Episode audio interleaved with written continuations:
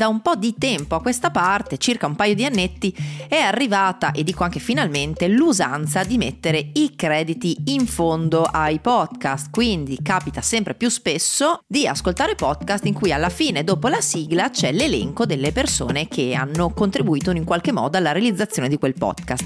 Il che mi fa molto piacere perché essendo io uno di quegli operatori, spesso e volentieri ho dovuto discutere con i clienti oppure anche con le persone con cui collaboravo perché questa cosa non era un'usanza prima, non era così ben vista, non se ne comprendeva il motivo, ma in fondo quando guardiamo i film, quando guardiamo le produzioni TV o in generale quando guardiamo qualsiasi altro media ci sono i crediti alla fine, giusto? Quindi perché non farlo anche nel podcast? Ma chi sono io per dirlo? Io sono Rossella Pivante e mi occupo di produzione di podcast. Ecco perché questo tema mi sta particolarmente a cuore. Lo faccio per le aziende, lo faccio per le società di produzione, le agenzie di comunicazione e pubblicità e lo faccio anche per Storytel lavorando a una parte i loro contenuti originali. Con Storytel io non ho mai avuto il problema di chiedere per favore che il mio nome comparisse.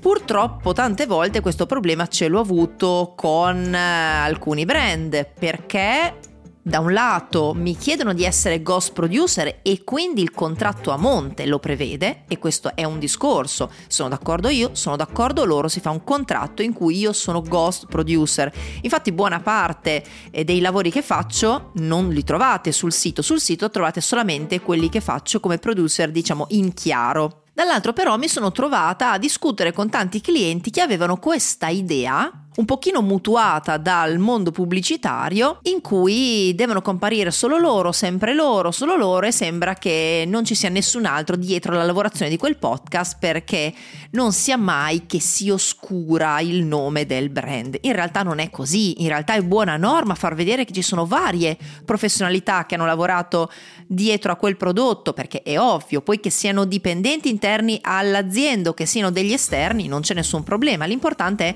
far vedere appunto appunto che ci sono delle persone e riconoscere il lavoro di queste persone. Dico che questo spesso è un modo di fare, quello di oscurare chi ci ha lavorato mutuato dalle pubblicità, perché negli spot televisivi non vedete ovviamente alla fine dello spot i crediti, se no sarebbe una roba infinita e non è questo il significato dello spot.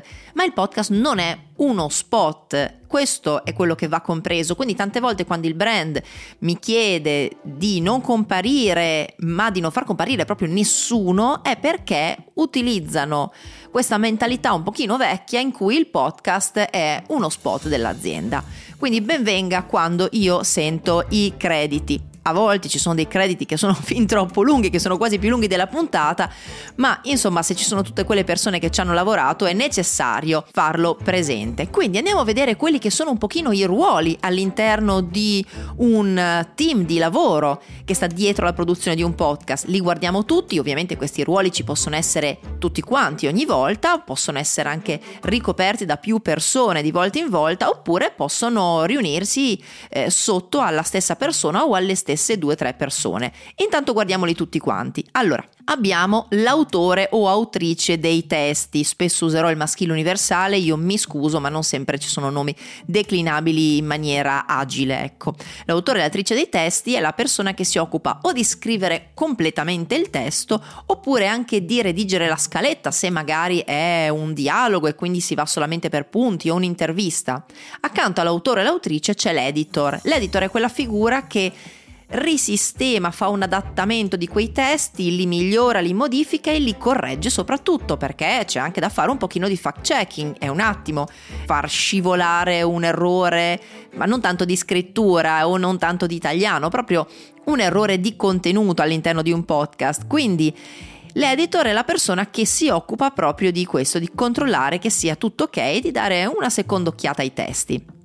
Andando invece in studio di registrazione troviamo da un lato la voce o le voci narranti, detto più comunemente host, Abbiamo il fonico di studio, anche qui il fonico può essere ovviamente maschio e femmina, non abbiamo ancora una parola declinata al femminile, fonica mi fa schifo, perdonatemi, quindi beccatevi ancora il termine fonico di studio, cioè che la persona che sta fisicamente in studio con le mani sul mixer. E poi c'è anche il fonico live, magari è la stessa persona, magari no, il fonico live è il fonico che vi segue nelle registrazioni al di fuori dello studio, quindi magari in presa diretta a casa delle persone oppure in strada, in esterne, al di là dello studio, insomma. Sempre nel team di produzione del contenuto audio vero e proprio abbiamo il montatore, quindi la persona che si occupa di fare l'editing, taglio, pulizia, montaggio e giusta posizione di tutte le parti del podcast laddove devono stare. C'è il sound designer, la persona che si occupa del suono, che può essere anche la stessa persona che si è occupata del montaggio, e poi abbiamo il tecnico di mix e mastering, che può essere sempre una delle figure precedenti oppure può essere un tecnico specializzato nelle fasi di mix e mastering, quelle fasi che riguardano un pochino più la forma e il colore, la pasta del suono e ovviamente anche come tutto quanto suona nell'insieme, sia in termini di volume che in termini proprio di qualità sonora, ecco. C'è una figura che coordina tutte queste parti, che è il manager di produzione, che tante volte viene chiamato anche producer. Ora, disambiguiamo un attimo questo termine. Producer, per come lo intendo io, è il lavoro che faccio io, cioè io mi occupo di tutte queste fasi, poi magari non per forza sono sempre io l'autrice, non per forza sono sempre io il fonico, a volte mi capita di lavorare in team dove io faccio buona parte dei ruoli, altre parti invece c'è qualcun altro che le riveste. Quindi il producer, come lo intendo io, è la figura che può mettere mano in tutte quante le fasi. Spesso e volentieri però si mutua il termine producer da quello che è il mondo dell'audio video, cioè quando si va nei team di produzione dei film, delle serie eh, tv, così il producer è più una figura diciamo logistica organizzativa, è la persona che tiene le fila di tutto quanto, che conosce il progetto all'inizio e alla fine, ma non ci mette le mani effettivamente, cioè non si mette a modificare i testi, non si mette a lavorare sul montaggio e così via, ma è la persona che coordina tutto quanto, quindi quella con cui ve la dovete prendere se gli ospiti non sono arrivati in studio, i treni non sono stati prenotati, gli hotel non sono stati prenotati, i budget non sono stati rispettati e tutto quanto. Quindi è il coordinamento generale. Queste sono le figure specifiche nella produzione podcast, quindi autore, editor, host, fonico di studio, fonico live, montatore, quindi editor, sound designer, tecnico di mix e mastering e manager di produzione, detto anche producer da tanti.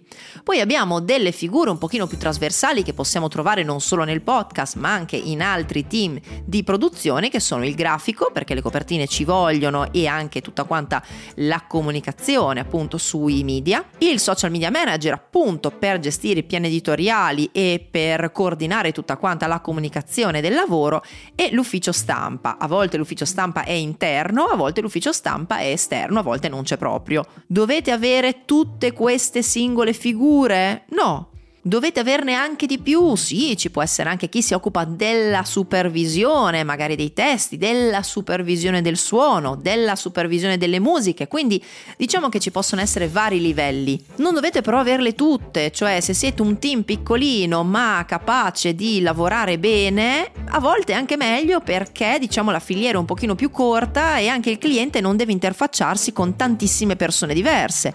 Dall'altro lato è anche un lavoro a volte un pochino più snello. Quindi io non trovo così negativo avere anche dei team un pochino più stretti, non solo per questioni di budget, ma anche proprio per questioni di flussi di lavoro. Io personalmente, per come sono fatta io, preferisco gestire team di lavori un pochino più stretti perché riesco ad avere molto più controllo su quello che è il, il prodotto finale, tutta quanta la filiera produttiva.